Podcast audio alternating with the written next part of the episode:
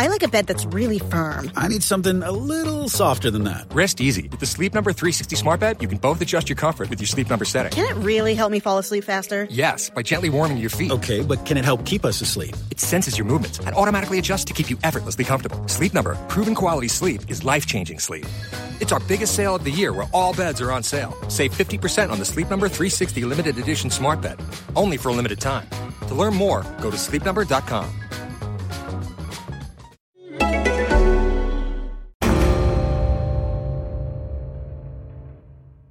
I think the closest parallel is what we're seeing, you know, from the police, both what's being protested against, right? And one of the one of the things, one of my kind of talking points as it's taken shape over the last three days has been, you know, the police chief in in in Los Angeles before the Watts riots, this guy named William Parker used to go to the Mississippi Delta to recruit his cops, right? Because he wanted racist thugs, you know. Um, and then I, you know, talk about one of the most searing scenes in Nixonland, in which I talk about after the Newark riots 1967 were um, subdued. That's when police started shooting people in cold blood.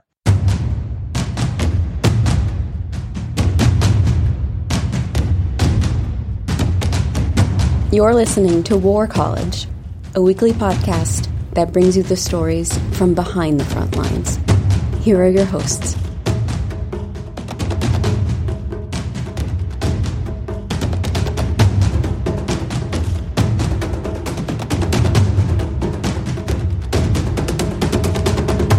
Hello, welcome to War College. I am your host, Matthew Gault.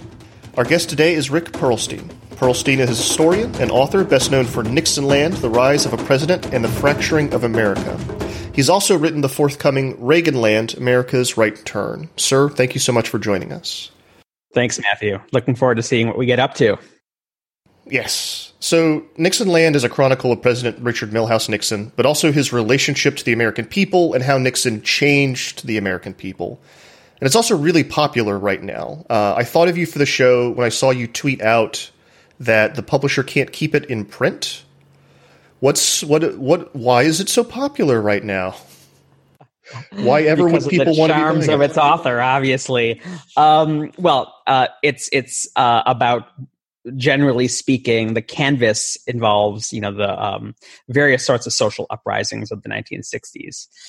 It starts with the Watts riots in 1965, you know, which happened you know eight days after Lyndon Johnson supposedly ended racism by you know like signing the Voting Rights Act, and uh, its most you know I think galvanizing sections are about riots in 1966, 1967, 1968, and also the kind of underlying structure of the book is how uh, Richard Nixon both kind of exploited and uh, spurred uh, kind of social division for political ends, his own political success.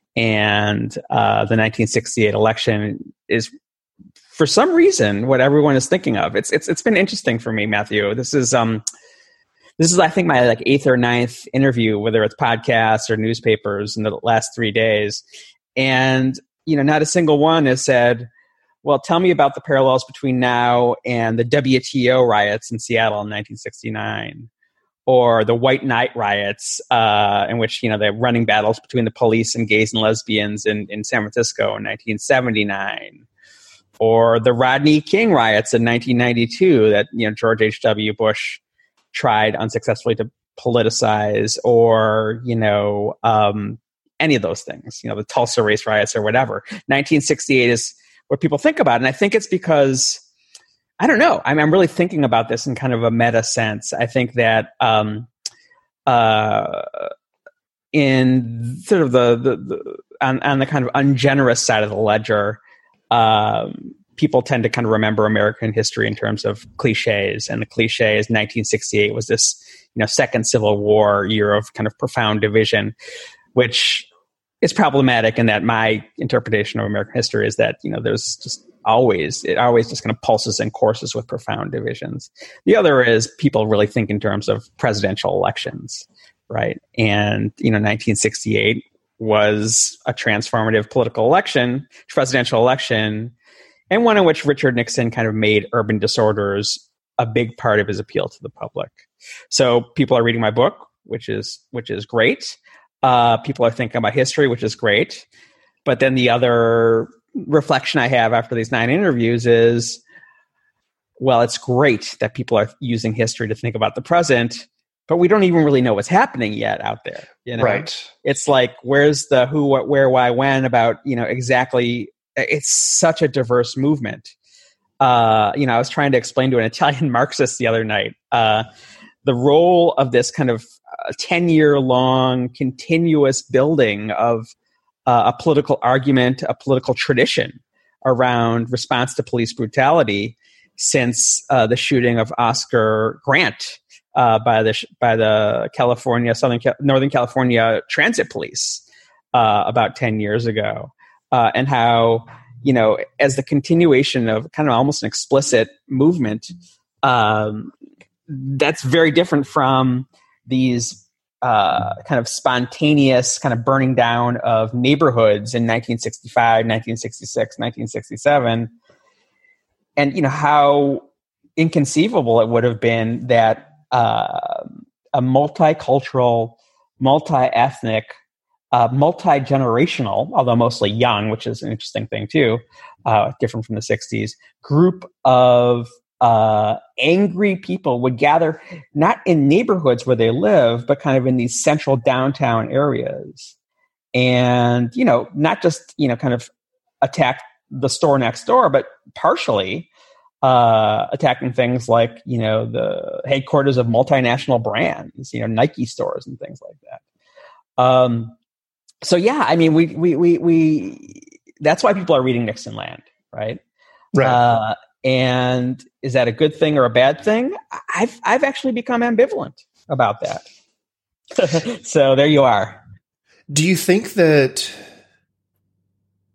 I think there's something about the the the way the, there's the, this generational thinking in America. Like we have trouble kind of reaching back uh, further than uh, the previous two generations, and so that is yeah, like I and I would think for I think I would be hard pressed, except for like in leftist circles, for anyone to really remember the WTO riots, um, which I do think are an important. Which is a question. I mean, there's a politics of historical memory too, right? right. Why do we remember some events? And everyone remembers, you know, uh, well, obviously everyone remembers 9/11. You know, three thousand people died, um, but you know that was a very big deal. You know, it was really the first urban rioting of any size uh, since 1992, and it was very big on the left. I mean, you can kind of draw a direct line between the WTO and the anti-Iraq movement, which you know obviously eventually became um, part of the Democratic Party and part of Barack Obama's appeal to the electorate in 2008, and to um, um, the Ralph Nader campaign, and then that's before that 2000 and then to um, to the Bernie Sanders campaign, right? Can you can you give us a little background on it? Because I feel like I feel like some of the audience is just not going to know what we're talking about. Yeah, that's true. How how old how old are you, if I if I may ask? I am 36. I actually had I actually had some friends that were there. Yeah, yeah. Uh, I'm 51. I was born in 1969. I once had an editor say we're most interested in the periods right before we were born, when yes. kind of shaped our parents, right? Absolutely. So, um, the 1990s, generally speaking, was kind of like the high tide of the Democratic Party's kind of romance with uh, market thinking, generally neoliberalism, if you prefer. And you know, one of the big policy objectives of the Clinton administration was you know NAFTA, the North American Free Trade Agreement, which really in a lot of ways was uh, kind of a giveaway to multinational corporations. You know, opened up all these uh, factories on the border where they could kind of import goods into the United States. It was supposed to be great for American jobs. It turned out to be terrible for American jobs. It really helped, you know, kind of decimate decimate the Mexican middle class and the rural peasantry. So there was very much this kind of on the left critique around uh, what was kind of becoming to be known as globalization. Uh, and the World Trade Organization basically being kind of the traffic cop of globalization and kind of subsumed under the um, phrase free trade was really a kind of managed trade in which kind of nations and corporations kind of um, coordinated and cartelized various kinds of um, production, right? That um, made it a lot easier to move uh, jobs overseas to chase the cheapest labor. You know, first it was you know Taiwan, and then China, and then Vietnam, and um, so there was really this um, very strong thread of um, activism around this. So when the World Trade Organization announced that they were going to have their annual, biannual, I don't even know, quadrennial, whatever, their big meeting in Seattle, which really was a part of this kind of insurgent left, the headquarters of it. Um, there was organizing that was quite strikingly kind of across a lot of different identity lines. It was both, you know, the the the the the, the phrase at the time was Teamsters and Turtles because kind of environmentalists dressed up like sea turtles who were threatened right. by you know kind of globalization, uh, but with Teamsters and union members, and it was very militant. They tried to make it impossible for the, the ministers of the various nations, the trade negotiators, to actually get to the place where they needed to go to uh, protest. And there were lots of broken windows. And that, of course, became a very big uh, news story. Um, and uh, so basically, it was a riot, right? Around mm-hmm. uh, questions of global capitalism.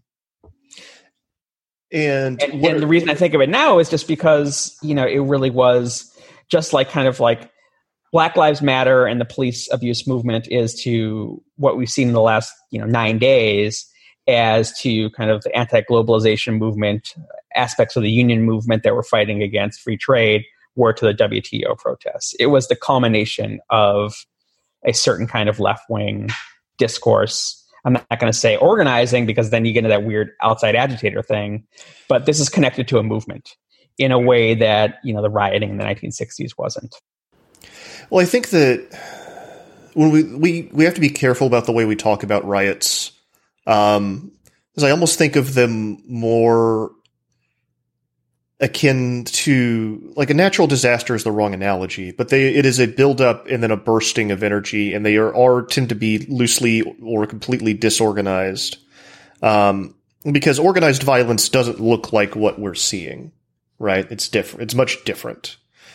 Um, so, what are there any parallels that you see to like the long hot summer of 1967, the stuff in 68, or do you think that um, all of this is kind of? Did you read that piece by the? Do you know who Dave Weigel is? Washington Post reporter.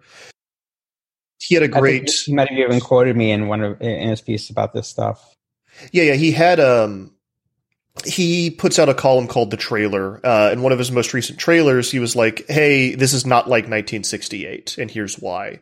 Uh, and i think he did quote you.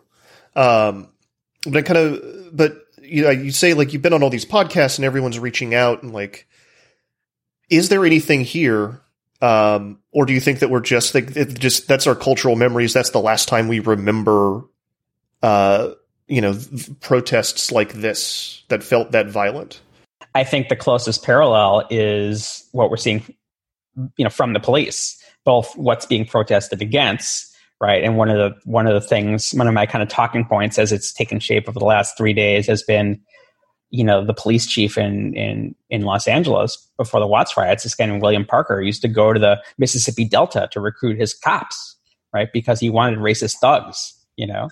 Um, and then I, you know, talk about one of the most searing scenes in Nixonland, in which I talk about after the Newark riots, 1967, were um, subdued. That's when police started shooting people in cold blood. Yeah, no, like get into because I I, would actually not heard of that at all until I'd read your book. Um, surprisingly, can you tell us about what happened in Newark, 1967? Yeah, I want to uh, give credit to um, a journalist called Ron Porambo, who is gone now, but he um, risked his life uh, to publish a 1971 book called uh, No Cause for Indictment that I was able to bring back into print several years ago from a left wing publisher. And basically, what he documented extremely, extremely, uh, with extreme detail and care was that the state police and the National Guard frequently with a death cult toll, you know, in, uh, of this description above 12, um, would would shoot into crowds, would uh, shoot people who were bystanders. Uh, basically, uh, that there was a police riot in Newark following the riot of you know people burning stuff down, and um, the reason the book is called "No Cause for Indictment" was that the uh, state authorities report on this um, said that there was no cause to indict any of the police, right? Um, and of course, the reason this was, and this gets to your question about parallels and non parallels, I think the reason that doesn't live in our memory of these events is that the media then was much poorer when it came to these kinds of events. I've been actually extremely impressed by the subtlety and nuance and contextualization and compassion about a lot of journalism around this stuff. Not all of it, of course. But in 1967, one of the stories I tell in Nixonland uh, was uh, that um, there was a beloved one of the one of the one of the one of the martyrs was uh, this kind of beloved community figure named Uncle Daddy Harris, you know, and uh, CBS News filmed his funeral. And according to sources, I, I don't remember where I got this exactly. Maybe it was from Porambo it was just this galvanizing footage of this community outpouring of grief. Um, and that CBS News refused to um, show the footage because they didn't want to be seen as sympathetic to rioters. And, you know, in previous interviews, I've contrasted that to the way the shooting of the barbecue stand operator in Louisville under very similar circumstances, shooting into a crowd. Um, everyone knows about that, you know. Um, and uh, the idea that this would be suppressed uh, is not conceivable. And then, of course, yesterday, uh, MSNBC devoted you know two and a half hours to the funeral of George Floyd.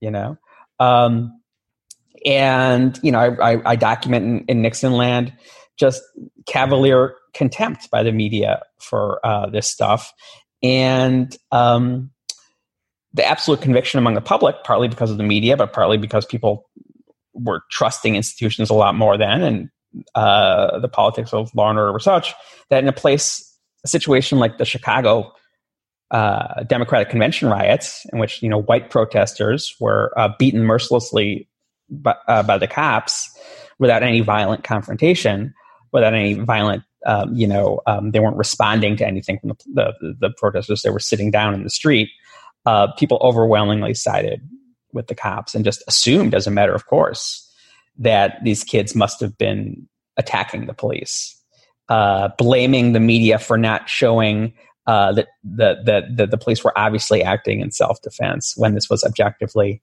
not the case. Uh, and now we have this poll result from the morning consult uh, that shows 50%, 50 from a, by a ratio of 55 to 34 percent people are more likely to believe that the public is under threat from the police than the police are under threat from the public. So that's you know that's very very uh, very very different. Um, the the I'd say the biggest kind of structural difference is what we're seeing now in, in response to George Floyd's death, and of course, you know this building of tension over George Floyd's death, is an absolute continuum. You can find gradations every point along the scale from you know silent vigils in which people lie on their back for seven minutes and 45 seconds or chant you know i can't breathe as we saw at the denver capitol to you know um, people stealing cars because the police are occupied right um, so in every gradation of kind of planned protest to spontaneous protest peaceful protest to violent protest, it is a complete, it's all connected somehow, right? It's all connected to this event, to this rage. Maybe not, you know, kind of people taking advantage of stuff to just steal things. Although, you know, obviously there's an economic factor that there's so much privation right. and inequality going on right now, especially because of COVID. So, I mean, you could say that that is a political response in a certain sense too. Whereas, sure, in 1965 and 1966, there were civil rights marches but uh, actually uh, the mainstream civil rights movement said basically these riots have you know kind of nothing to do with us i mean martin luther king said these riots are you know, rioting is the language of the unheard. Yeah. Right. So he he had a he had a a, a political, you know, kind of uh, analysis of the riots, but um, it was very easy for him to say, uh, "I reject this as a strategy." Um, whereas now, um, there's what do you what do you point to as what's happening, right? Uh, and that's kind of where I've become frustrated with kind of uh, this instinct to just immediately think of, well, how is this like 1968? And then, of course, you get into the differences between Richard and Richard Nixon and Donald Trump. Uh, and that's one more point I'm going to make, actually, which is like, it's so fascinating. Why are we talking about 1968? You, you, you made a really good point. That's what people remember. It's presidential election. Well, it's also one of these examples in which we're talking about exactly what Donald Trump wants us to talk about. He's the guy who, you know, used 1968, 1969 slogans, right? So once again, you know, we're kind of following this guy's, you know, following this guy's whims. He wants you to remember that there was a weak Democrat in office, so so uh, supposedly, and that Nixon restored law and order. I'm the law and order guy, like Nixon was, right? Right, and then he tried again in 1970, and you know ran a law and order campaign for Democratic congressional candidates, and people were like, "What are you talking about? You know, you haven't restored law and order, and in fact, you seem to be intentionally uh, exacerbating divisions within the society." So, you know, objectively, he Trump looks like you know, as so often is the case, uh, another Republican on steroids or turned up to 11, but that Republican is Richard Nixon in you know 1970, in which basically, so to speak, he lost. Right. I think, and I think that's a really important thing that we that I, I keep seeing get left out of this conversation is how different the political situations really are. Um, Trump, the the law and order guy, is the incumbent. You know, he's not trying to win an election. Uh, crime is way, way, way like it's not even it's not even the same, right? At all. The way I haven't even talked about that. That's a really good thing to be reminded of. I mean, we're talking about you know uh, murder rates, you know, doubling during the 50s and 60s, right? And there were there were riots of various kinds for several years leading up to that election, right? Like basically every summer, every year, and yeah. it came out of nowhere, right? It was yeah. like this is the thanks we get from you know doing all these wonderful things for African Americans. That was the discourse then. Right. And it took it was it was it was a hard thing for a Democrat to do, as someone like Hubert Humphrey or Robert F. Kennedy, you know, tried to do to call people to empathy. And one of the things we're dealing with too is this post 2001 militarization of police stuff, which I'm sure you have some, you know, fascinating things to say about. Uh, yeah. And I think that that stuff being on full display and being visited on obvious innocence is something that's um, I think some scales are falling off eyes uh, in Middle America, right? And that's why you're seeing, you know, if, if, you know, as we speak, you know, on Friday, June fifth or fourth, June June fifth, the looting is pretty much done for. What we're looking at now is, you know, vigil-like, um, uh, um, dignified protests in cities and even small towns all across America. Yeah. You know, um, Naperville, Illinois, where I live. I, I, don't live in Naperville. I live in the city, but you know, uh, in DuPage County, which you know, if, if you're a, if you're a, from Detroit, it's Bloomfield Hills. If you're, you know, from New York, it's Great Neck. If you're from Los Angeles, it's you know Pasadena. You know, basically this kind of bucolic suburban type situation. That was the kind of place that Nixon was appealing to in 1968 and succeeded in winning. This is a place where there actually are Black Lives Matter protests going on you know, in, in, in 2020. And it's the kind of place that, that Richard Nixon was appealing to in 2018, these kind of suburban swing districts that the Democrats overwhelmingly won.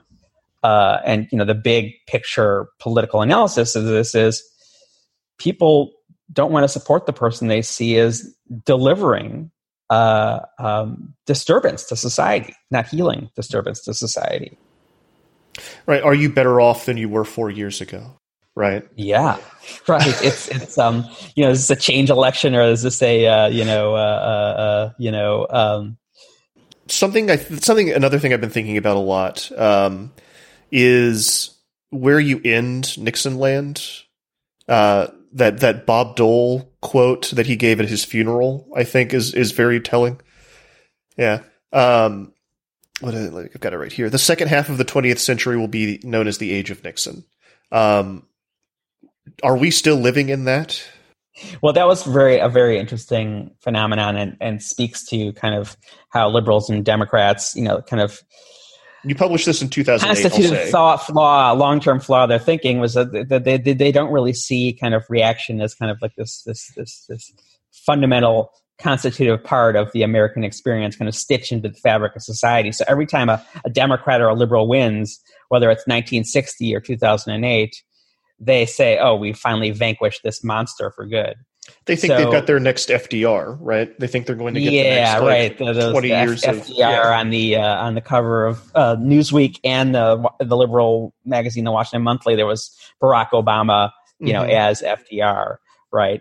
And so when people reviewed Nixon Land, I got a lot of wow, this is a great book, but what the hell is he talking about? You know, we still live in Nixon Land, and then uh, a lot more of that in November of 2008 of people saying, you know, I mean, you could Google it, you know, Nixon land and Obama. Nixon land is over. Obama ended Nixon land. I heard the same thing in you know 1992 from in grad when I was in graduate school, and one of my a professor I was working for said, "Oh my God, it's just like I remember, it's just like Kennedy," you know. Um, and then you know one of the guys who wrote that in one of his reviews, um, uh, an aide to Mayor Bloomberg, as it happens, uh, apologized to me. Right? Said, oh yeah, you were right. Right? And apparently, I learned from my podcast with David Plouffe that Nixon Land was being read in the White House as kind of like a manual for, you know, the kind of uh, revanchist, you know, kind of uh, take no prisoners politics of the Republicans, which was, you know, of course, at the same time flattering and disappointing because, I mean, do they really not know, you know, what happened in the 1850s? Do they really not? Does Barack Obama really not know what was happening when he was living in Chicago in the 1980s when it was council wars and when when you know Harold Washington became the first African American mayor of Chicago, the the city, white majority on the city council basically sh- tried to shut down his government. You know, uh, this is us, right? Yeah, I mean, this is like you said. This is the kind of the story. This has been part of the story of the country for the entire time the country's been around. Right, the the founding fathers uh, wrote those documents, uh, built the country, and then immediately started fighting each other. A book that's coming out the same day as mine uh, on August 18th. Uh, that's coming out uh, that I blurbed, and I think it's probably the most exciting history book I've read in many years. Uh, called "Break It Up," and it's called like this secession, division, and the history of like the United States of America. And he goes back to before the founding, uh, how hard it was to basically get all these various colonies to think about themselves as a, a, a united uh, phenomenon at all, and how like secessionist movements immediately began, and there were literally dozens of them, like in Right. every decade of American history. Uh, it- it's just astonishing, and you know, my big sort of project historically really takes off from that insight, which is that people kind of on some level have that they know there's this kind of unconscious, you know, knowledge that you know America is on, you know, like basically they say like you know civilization is four meals away from anarchy right i mean we're Mhm. kind of four we're four urban uprisings away from you know um, um, secession disunity civil war right um, and we we we just so furiously furiously frenetically trying to convince ourselves that's not the case you know um, Union soldiers and Confederate soldiers marching down the street in the Fourth of July in New York in the 1870s. You know, uh, um, you know, a long national nightmare is over. Gerald Ford's uh, speech and his, you know, kind of after taking the Oval Office. You know, there is no red America, there is no blue America. That this frenzy to try and believe that we're united, and at peace with itself is actually a huge variable in the political culture of America itself. And you think that- uh, Donald Trump makes that harder, and that's why one of the reasons he's so traumatic for our political culture. Do you think there's any way to resolve that, or is that just a feature of uh, the experiment? I think that uh, a big theme of my last book, The Invisible Bridge, um, is a psychological one, which is that the way you um, transcend trauma is to confront trauma and be honest about trauma and work through trauma, whether it's a family or an individual or a nation. I mean, we're thinking of you know what Germany did in the generations after World War II, what South Africa did with the Truth and Reconciliation Commission. And my argument in this book, Nixonland, was I mean, Invisible Bridge, was that you know, as the Vietnam War came to a close and American defeat, and as Watergate came to the fore, and as Americans' economic dominance began to be questioned with the Arab oil boycott, that that actually was happening. Right, you had things like the, the church committee looking into uh, the CIA and, and the, the, secret government. You know, you had uh, people questioning um, uh, the president's ability to make war. Uh, you had people working through all sorts of American traumas, uh, and that the, the kind of cultural role of Ronald Reagan, who was coming to prominence nationally uh, through the 1976 presidential election, shall we say the bicentennial year, which I write about people you would think was a good idea to celebrate because America had nothing to celebrate, but people celebrated and ended up loving. What Ronald Reagan's role in the political culture was to kind of absolve people of that obligation, right? To kind of wave it all away. Say, America's God's chosen nation, we're the city on a hill, and why are people being so negative? right? And um, so America will not be able to kind of deal with you know the racial ordeal, right? Until we acknowledge that the only reason we have a nation is because we we, we, we ignored the racial division between the North and South. You know, we papered over this fundamental cleavage that was repressed and repressed and compromised and compromised until the repressed returned in the form of almost a million corpses of Americans killing each other. And it'll just yeah, you can't push that stuff down, right? It has to be resolved, or else it'll keep coming. Well, this is the Freudian thing, right? It's it's a right. hydraulic thing. You know, it's like when you push it down, it comes out in even uglier fashion. And you know, it's like in Nixon, in, in my first book, Before the Storm, the way this manifests itself is that the period before Kennedy's assassination and Goldwater, and basically the 60s, that's the storm. It's called why it's called Before the Storm, was a period in which this this frenzied, uh, top of your voice declamation that America had solved all its problems and was united was at its high tide. You know, in that 1961, 1962, 1963 period, mm-hmm. and that the reason the 60s were so ugly and cacophonous was in part because that was the return of what we had repressed, that all those tensions were obviously there racial tensions, tensions about America's role in the world, uh, Cold War tensions, uh, and that suddenly Americans were, um, you know, killing each other again over them. Do you see yourself as like a historian or a chronicler of 20th century American conservatism? Well, I always say that um, you know my books aren't about about presidents; they're about and you you actually I, I really was appreciated in uh, the way you actually introduced me as a person about how it's the Nixon Nixonland's about how the American people change. Right, that's the subject. Right. That's I mean that's to me that's what made the book so good. Uh, yeah. What made so, it such like, a unique. Yeah, right. In the preface, I say like the, the star of Nixonland is the voter who uh, you know voted for Lyndon Johnson because it seemed the only obvious sane thing to do. Lyndon voted for Richard Nixon in 1972 for exactly the same reason. So that's my big subject, right? And and and presidents and presidential campaigns are kind of whetstones in which kind of like that that kind of that blade is kind of sharpened. You know, it's like that's how the you can see what Americans' kind of longings are by the leaders they're attracted to. Uh, that that that basically um, mm-hmm. this some political scientist and biographer named um, shoot what is his name his his MacGregor James MacGregor Burns uh, that he wrote this book called Leadership, and one of the things he talks about is that um, leaders and their followers have this kind of symbiotic psychological relationship where leaders the followers or the constituency of a, uh, of a leader kind of serves a psychological deep-seated psychological need in the leader right? Mm-hmm. I mean, it's like even so metaphorically, it's Barack Obama's kind of need to have you know this kind of unified identity, you know, after living this life, you know, and the storm tossed sea. Yeah, searching for his father. Yeah. Oh wow. Okay. Yeah, I'd never thought of it that way, but yes, Richard Nixon is the Orthogonian, right? And he just kind of he he just kind of repeats that wound over and over again and and and wins the loyalty of people who identify with his struggle to be kind of taken seriously by the cool kids, right?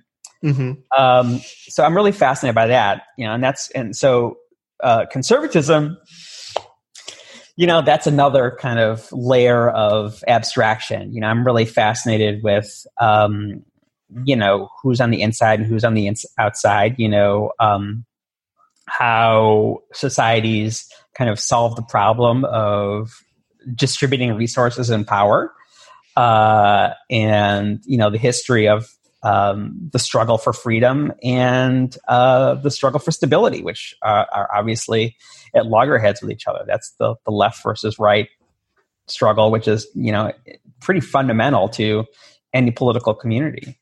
All right, well, let me ask let me ask this question then, and I may be about to show my ass about not knowing uh, everything you've written, um, but we'll find out. Where's your Jimmy Carter book? Then? Well, that's it. That's Reaganland it? is a Jimmy Carter book. It goes from 1976 okay. to 1980. Well, uh, well, there we go. That's see, and and you know, I mean, the, the, the Jimmy Carter 1976 campaign. Unfortunately, it's kind of the primary campaign is in Invisible Bridge, and the general election campaign is is in is in Reaganland. You know, I mean, maybe it's a screenplay where I write about the the Carter campaign because that was just such a fascinating thing, and so much was a part of um, a man kind of responding to the longing of the public for honesty, you know, and a big part of um, the political crisis that Jimmy Carter faced was he basically had these very strong political instincts towards things like austerity and sacrifice. And that just wasn't what he talked about when he was running for car, uh, president in 1976 you know, when he's kind of like, you know, going to the public on TV and saying, you know, you need to make do with less, he's like, was that what we voted for? I don't remember. I thought we voted for the guy who was like, you know, really honest and was a peanut farmer and promised not to lie to us, you know. Yeah, then he's then he's talking about American malaise, which he didn't actually say, if I recall correctly, um, and getting attacked by swamp rabbits. Um, right. Got smaller all the time. Yeah, so that's exactly. a big part of the book. And you know, the reason Reagan uh, was successful in 1980, you know, in the abstract, was again the same invisible ridge bridge reason that he was able to kind of answer Jimmy Carter with bullshit and say, uh, no, we don't need to sacrifice America. Um, it, literally, and if you look at his, you know, 1980 uh, acceptance speech. He says some some people say we have to make do with less. No, Americans never have to you know make do with less. Our, our opportunities are boundless. This is America, bitches. You know, uh, to the moon. You know, to Mars. You know, and uh, that sounded pretty darn good. How important is the personality of the president in shaping the American people? I, I think it's really, really important. Uh, I mean, if you look at, um, you know, this kind of epiphenomenon of the Donald Trump era, right? Um, I mean, in a lot of ways, you know, here's this here's this cop, right? Who, who whose name is Chauvin, who he looks like you know like you know the bully in Back to the Future, right? And he's just like you know like looks like you know the the guy who steals your lunch money, right? And here's this guy, uh, this kind of modest, sweet, gentle giant, you know, uh, who you know has you know like a checkered past, right, from poverty and privation. And then the striking thing is they might have known each other, you know, mm-hmm. working at the same bar. So we don't really know that, you know, but like it certainly lets us kind of insert a narrative. They were in the same world. Yeah, right? well, it lets you insert a narrative in which this white bully is murdering this innocent black person um, um, because he can, on camera, knowing he's on camera, posing for the camera, uh, having his hand in his pocket. I've even heard very uh, unpleasant reflections that maybe he's even touching himself, you know, um, and, um, you know, thinking that he can get away with it. Well, that really does seem like at least a symbolic concatenation of the era of Donald Trump, right? The personality of Donald Trump. So if you look at these kind of epiphenomenon of, you know, high schools with minority basketball teams playing white basketball teams and getting you know Donald Trump slogans chanted at them. Right. You know that that kind of casualization of of cruelty. You know, people proudly going around you know not wearing masks. I mean, obviously that's directly you know modeling the president's behavior, but it's also a kind of more broadly. Uh, a Donald Trump story in the world, you know, uh, that that we're not interconnected, and that the whole point of life is to um, to dominate, right, and and and not you know sacrifice to any collectivity, right. Um, and then you have you know like on the other side of the ledger, this guy Franklin Roosevelt, of whom it was said you know he didn't have a first class intellect, but he had a first class temperament. This guy who kind of grew up rich, uh, had uh, profound um, privation in his life because of his polio, and kind of developed this empathy in which he almost seemed to um, know, I wrote about this in a, an essay I wrote about a Roosevelt biography. I almost seemed to kind of in his in his in his private cogitation say, you know, everyone should have the security I had growing up, right? Uh, and was able to kind of bridge that gap between um, what it means to have kind of a secure and prosperous and happy and fulfilled life, uh, and what it feels like to be denied that. Uh, and that was kind of embodied in his personality you know, he was a very democratic person, right? And uh, I write about that too. You know, he he talked about in his famous in in in in Reaganland. I write about that. He talked about his. Um, uh, I talked about his famous. You know, we don't have anything to fear but fear itself speech, uh, in which he he basically said, um, uh, "None of this is any of your fault." You know, this this was done to you. Whereas I contrast that to Jimmy uh, a statement Jimmy Carter made when he visited California during the 1979 oil crisis, when she said, "This is all your fault. You did this. Right? You've been too selfish." Yeah, not not something Californians want to hear from someone from Georgia. Uh, well, it was actually kind of fun because you know, like everyone was blaming it on California because it started in California in May, yeah. so like you know, there was this senator from Illinois saying, well, of course they're like this car obsessed culture and they're really selfish. And then like the next year it happened all over the country. Yeah. So that was yeah. kind of a nice comeuppance for, for the Golden State.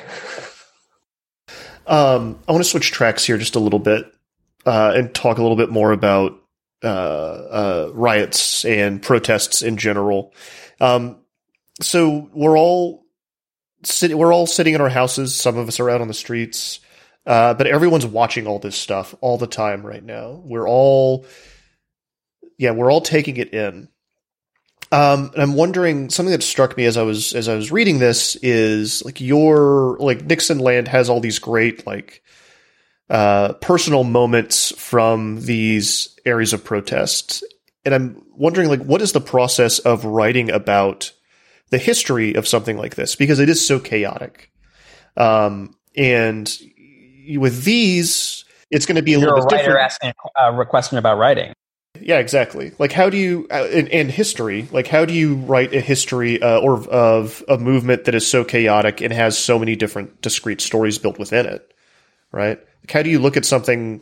Yeah, you make choices, right? And mm-hmm. you know, I always say writing is mind control. You know, it's like you tell people what to think about. You know, from second millisecond to millisecond you know you kind of control their consciousness from the amount of time they're kind of training their eyes and the words that used to only exist in your head you know and now are out there in the world right? So in a really kind of chaotic situation um you know you basically find storylines you know beginning middle and end conflict you know what is happening here you know because any any event you know there's a universe in the greatest sand you know you can write 10,000 words on any event 10,000 pages on any event but um, you know, like um, you know, sometimes you know uh, a storyteller has the camera up in 20,000 feet. Sometimes they have it in, you know, two millimeters, right? And you tack between those things. Um, and you start with how people, other people have told the story. Because even, you know, like any, almost any, and almost any um, trace of the past comes through it so through some kind of storytelling mediation, even if it's only you know a reporter deciding to what to report right? Um, and if you're looking at kind of one of the things you'd start with is secondary sources. How has this story been told? I mean most most grandiose, grandiosely you know the 1960s was previously told as this inspiring story of social protest right? Yeah i mean that's the, was that's laid the, low by you know whatever you know? That's the version i was weaned on growing up yeah, like I, call it the, I call it the I call it the um, minivan commercial version of the histories. You know, like we protested in the streets, we burned our bras, and now we have four kids and you know work for the man. You know, the mm-hmm. the big chill, right? Right. Um, well, you know, in the my Mother Jones piece, I talk about how you know, when I asked my parents to tell me there's a story about the '60s, you know, hoping you know they went to some protest or something. Uh, it was well when there was a riot in Milwaukee and we couldn't go downtown. We had a pool party at our house for all our friends who also couldn't go downtown to work at their businesses that they own. You know, um, yeah, I'm not sure. You know, uh, if that helps in your answer. Um, but you know, just you know, secondary sources are really, you know, in the case of the Newark riot, you know, um, that's basically a paraphrase of this guy Porambo's book. You know, that's why you know history is fundamentally a collective enterprise in which you kind of you show your sources and you acknowledge your sources, but you're basically kind of working with materials and stories that you know you inherit. How do you think this process is going to change or has been changed already by social media? Because now you have all these firsthand accounts captured on video, uh, thousands of them. Then how do you how do you take that and write uh, uh, Trump land? You know. Yeah, yeah, that's really an interesting question. And uh, people are really saying interesting things about it. If you go to like an American Historical Association conference, there'll be really interesting people who are doing, you know, kind of data collection you know a guy a guy who was writing the history of the of MySpace, and you know there's there's lots of there's actually lots of um, data visualization stuff going on, mm-hmm. right? So like you know like um, you know those word clouds, right? So you know in, in a way, once you have big data, it doesn't necessarily make a story harder to tell. You can kind of see the shape of the story, right? a coral reef is made of you know like lots of different you know kind of individual pieces of coral but you still see the reef right so it's not like necessarily that kind of reality kind of becomes more chaotic. And it's not necessarily the case that powerful people still don't have the power to shape narratives. I mean, um, you know, people talked about, oh, now that everyone's going to be like a publisher, you know, people are not going to be able to dominate, you know, powerful people are not going to be able to dominate how people interpret reality in the same way.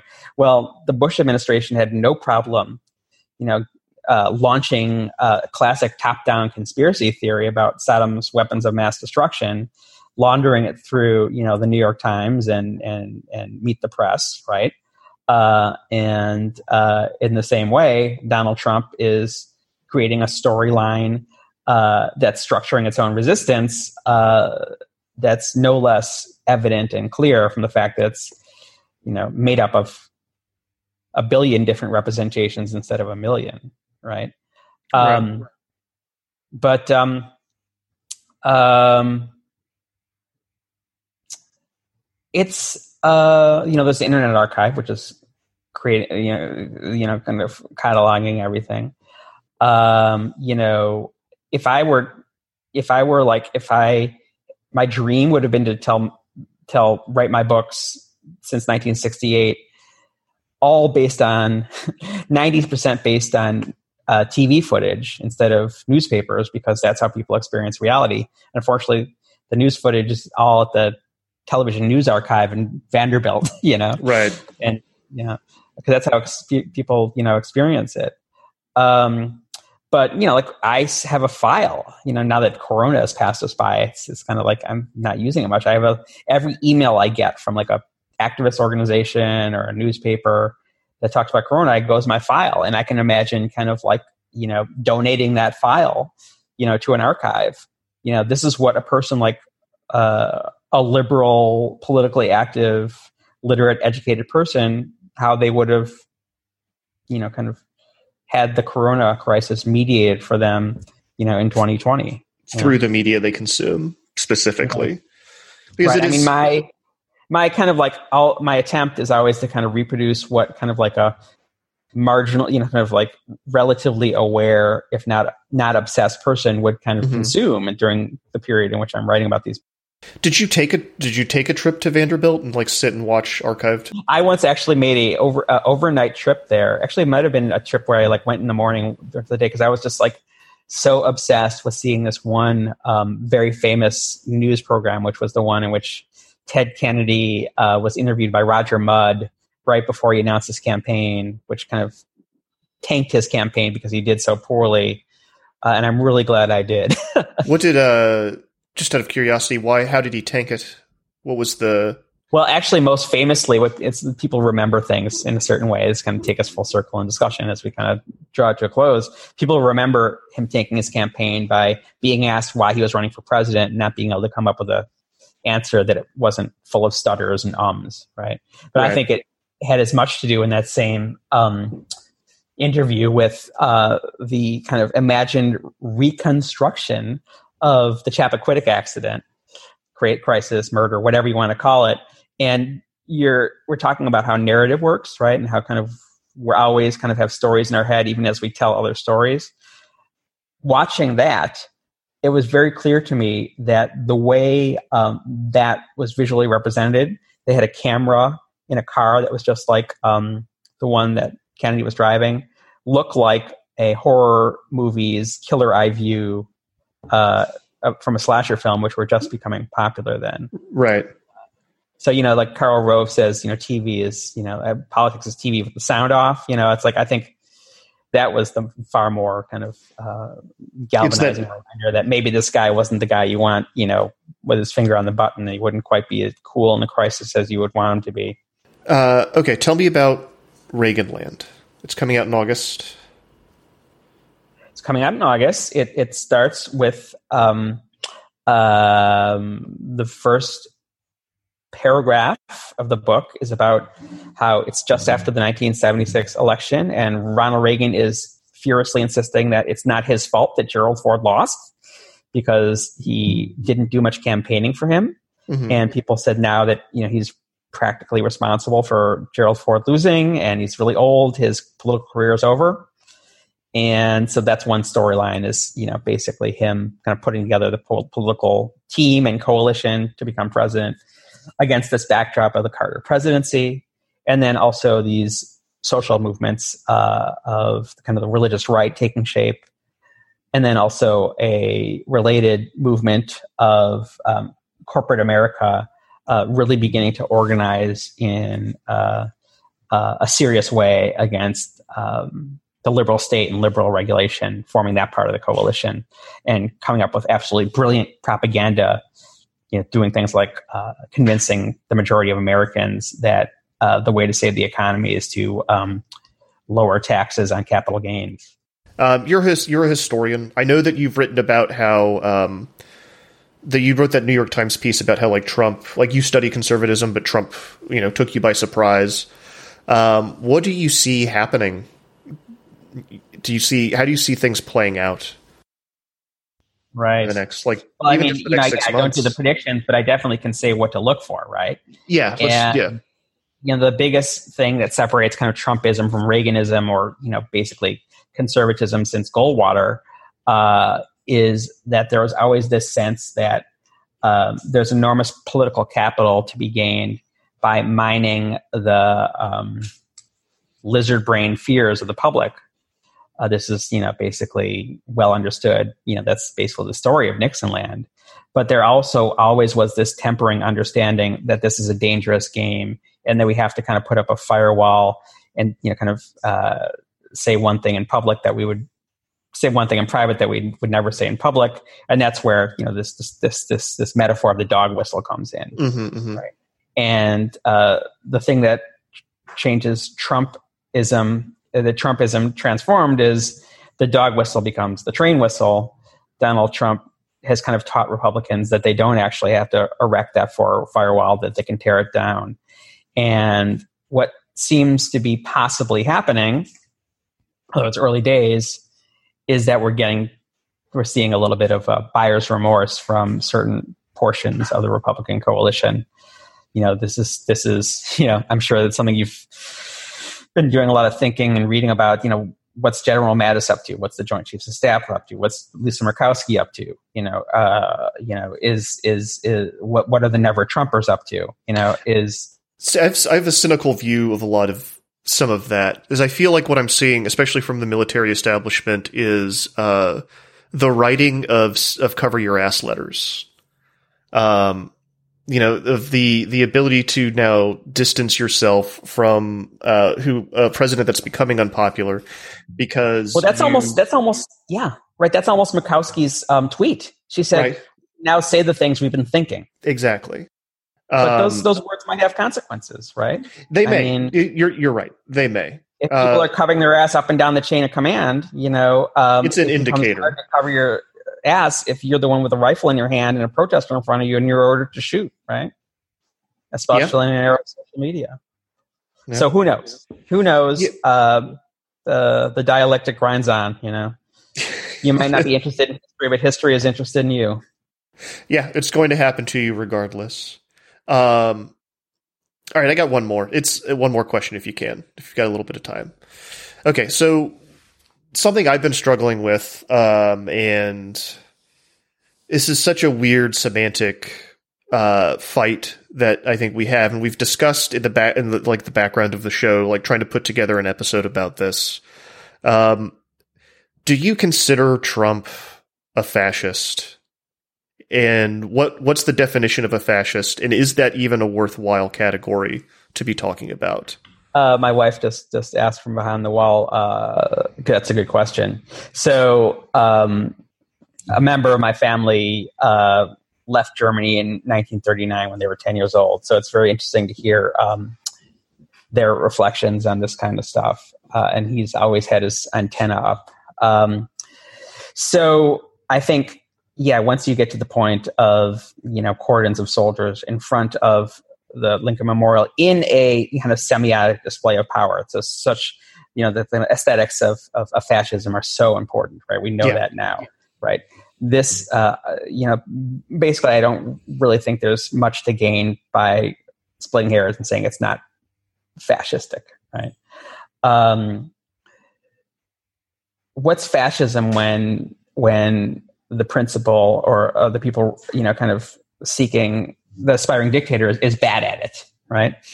Uh, you know, who who you know has no um, has no savor or skill for tactics and strategy, right? That's an interesting question, and that's what I kind of want to keep open, which is like, you know, uh, we have these categories of analysis that are useful, but we always have to be kind of interrogating them. So maybe you know, fifty years from now, we'll have a word for what's happening now and 50 years from now we'll be saying oh is that thing happening now? Right?